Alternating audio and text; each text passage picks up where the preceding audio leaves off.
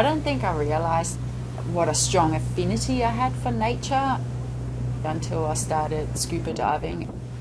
Bucket, bucket, bucket. You're not going to move anywhere. Right? I'm from Denmark. So that's all right. The wilderness is about the same square area as like uh, highways.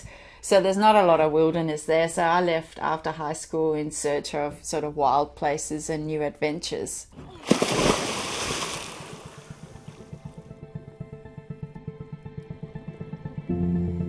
I started scuba diving, and that was kind of it for me. I just could not believe what I saw. My mind was blown away.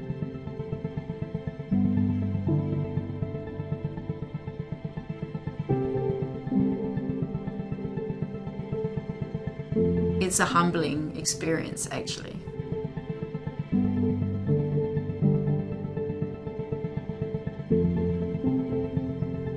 You realize that you're very small and insignificant.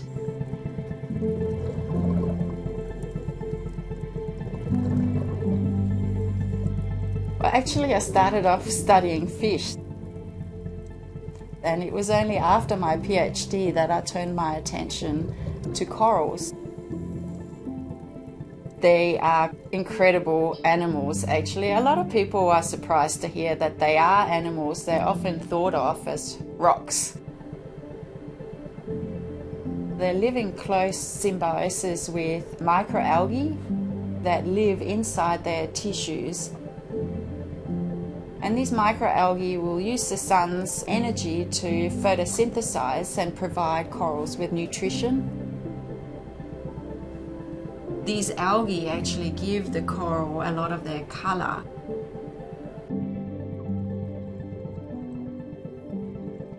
Corals are the trees of the rainforest, if you like.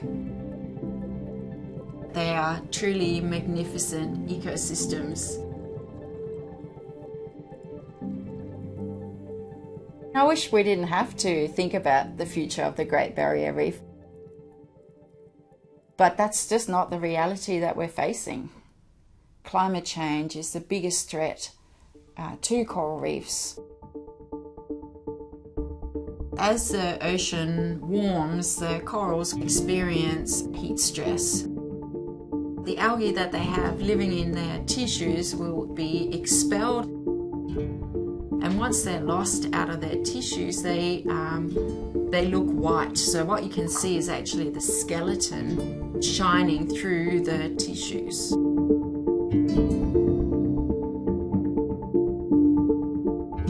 Corals can recover if the environment returns to normal, but it's when the disturbances become massive and very frequent that we have to start worrying. And that's what we're seeing.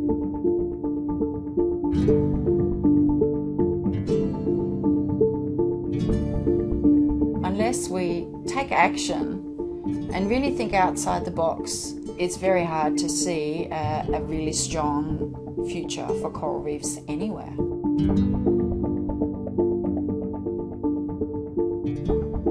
I think we have a responsibility to look at all options on the table, and genetic engineering is one of those tools.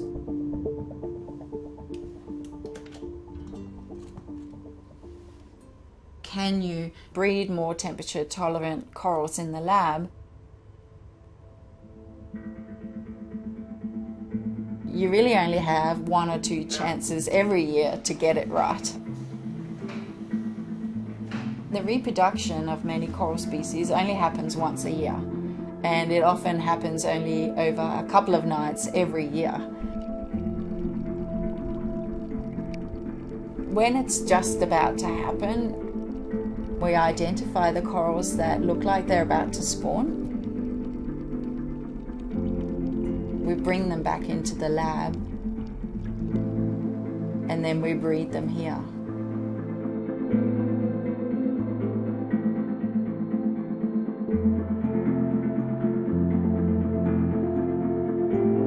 Some species are just remarkably synchronized. They will spawn down to the exact minute on the same uh, night after the full moon of the same month every year. It's just incredible.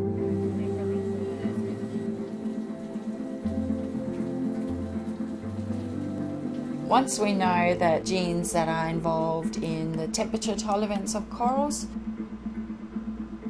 we use the CRISPR-Cas system to knock out or disable certain genes look at how the organism performs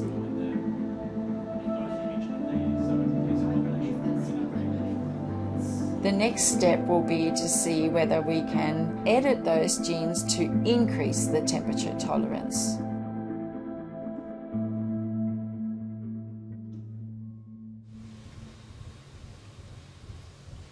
The general population would probably be very concerned about the idea of modified organisms in the environment.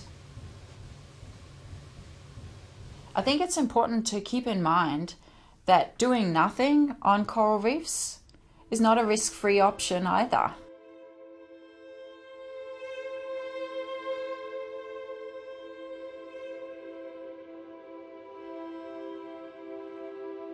We have to figure out how to help the coral because we're responsible for warming the ocean.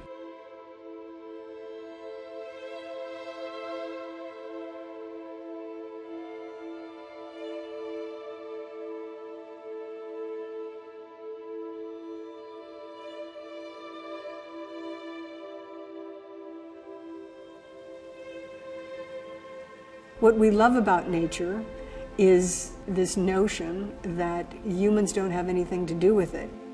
And it's really kind of an illusion. There's really two camps. Those who feel that you can intervene in nature and those who say, let nature take its own course. Traditionally, environmentalists have come out of this ethos you know, with Ansel Adams and all the classic photos of Yosemite. Think of pristine wilderness. Protect that land, protect those ecosystems. That's conservation.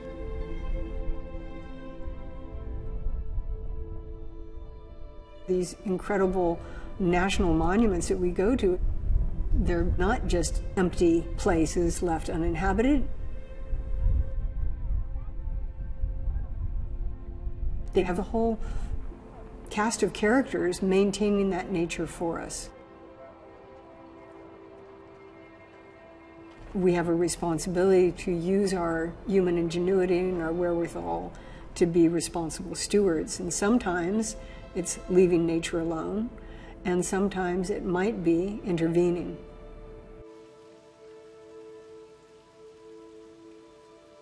You can see the trends on extinction. It's just this sad, declining line. Once you realize the magnitude of humans' impact on the environment, and you realize that there's new technology that can actually help improve the condition potentially for other species, it's hard not to imagine could you actually bring species back?